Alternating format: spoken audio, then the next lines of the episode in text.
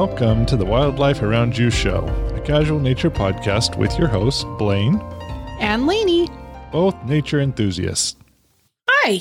Welcome back. Long time no see. I know. It's been ages. How are things? They're going well. You? Can't complain. Had great weather, so we've been out in nature a little. Yes, we have. It'd be okay if it stayed in like, you know, the 70s. The the 90s in February and March. Not okay with that. So, what have you seen or experienced lately in nature? Well, this morning, walking our daughter to school, all of the birds were awake. There were crows, blue jays, grackles, um, wrens, cardinals. There had to have been a couple others, but they were just chatty. Oh, and there were also a couple woodpeckers. Start of the day, they all had lots to say. Yeah. So it was fun the whole time we were out there. Yeah. What about you? Uh, I've enjoyed the yellow bellied sapsucker that's been coming to our uh, suet in the backyard regularly. Yeah. It's there several times a day. And so I pokes its head out, looks, and uh, goes back to eating, and pokes its head out. Oh, don't look at me. That's what it seems like. Love watching them stays there for quite a while. hop around the trunk. They're fun. So what are we going to learn about today? The American crow, which we happen to see here this morning. Yeah. So crows are a pretty large bird. They're about 17 inches in height. So if you stood a big laptop end to end, that's about how tall they would be. They weigh uh, usually between like a half to one and a half pounds. They uh, have a wingspan between just shy of three feet to just over three feet. So kind of this median range of three feet. Uh, they're all black and usually in groups and can be pretty noisy. Yes.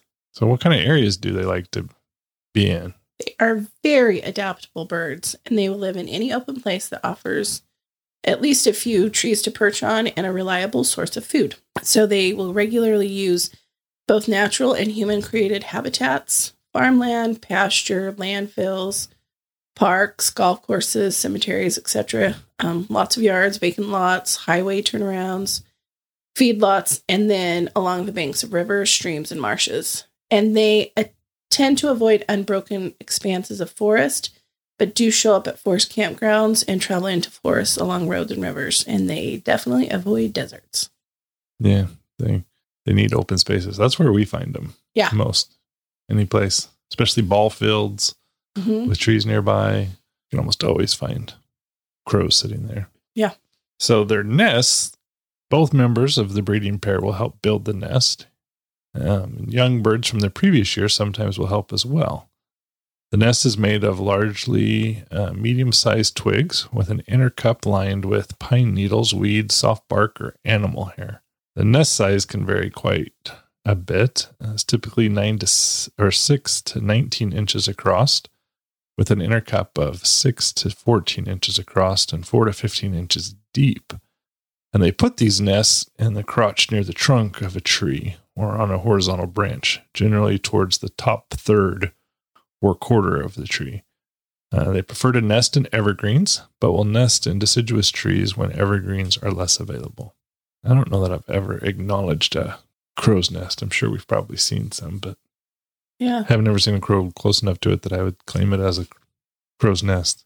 Yeah, they tend to just, when we see them, they're either in somebody's big front yard eating or they're flying around in the big greenscapes and Or sitting on. on- top of trees causing a ruckus. Yes.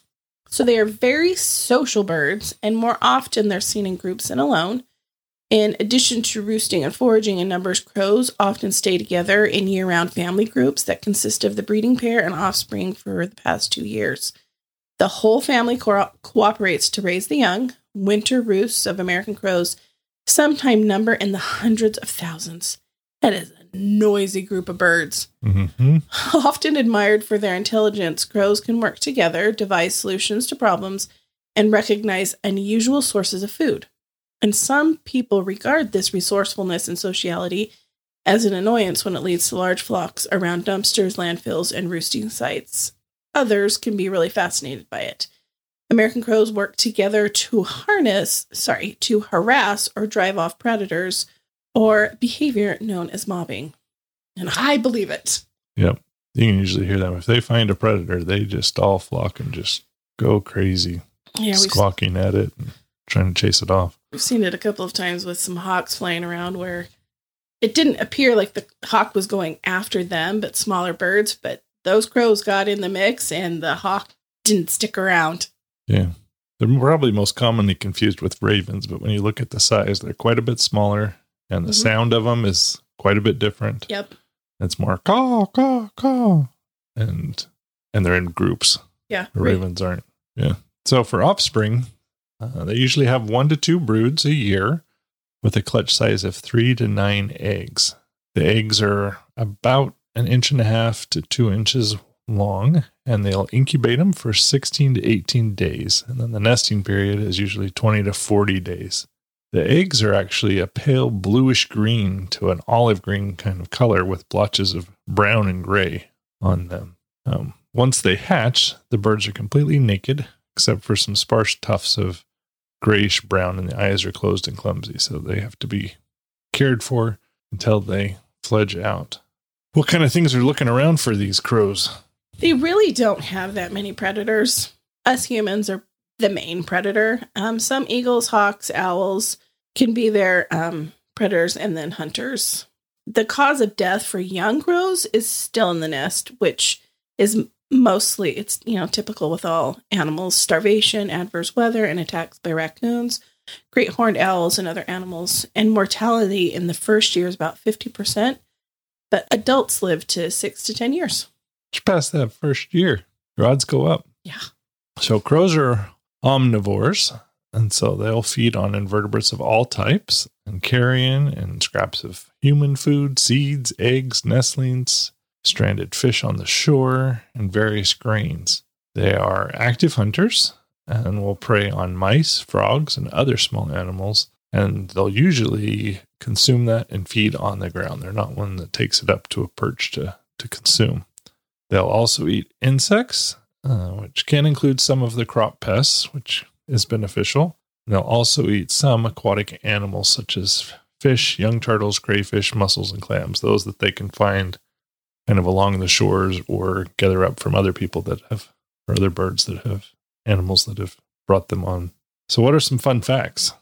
So they don't regularly visit feeders, but you can attract them to your backyard if you offer a mix of trees, open space, and food.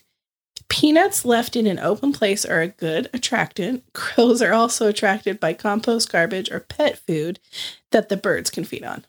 Yeah. Pet food attracts so many animals. Yeah, if you're looking for a bunch of noisy crows in your yard, that's how you go about it. Yeah. And you can attract the squirrels as well and see them fight each other. And raccoons and possums. Can you imagine?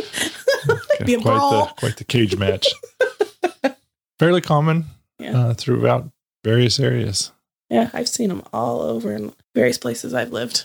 Yeah, You can usually hear them pretty pretty far away too. Yeah. They're called carries. And it's fun to watch them when they're flying because sometimes they'll just be just soaring. And sometimes it looks kind of like how um, vultures are, where there's just a few of them circling around together. And at first glance, I don't normally associate that with crows, but then they start making their noise. And vultures are much quieter. That is true. They're fun.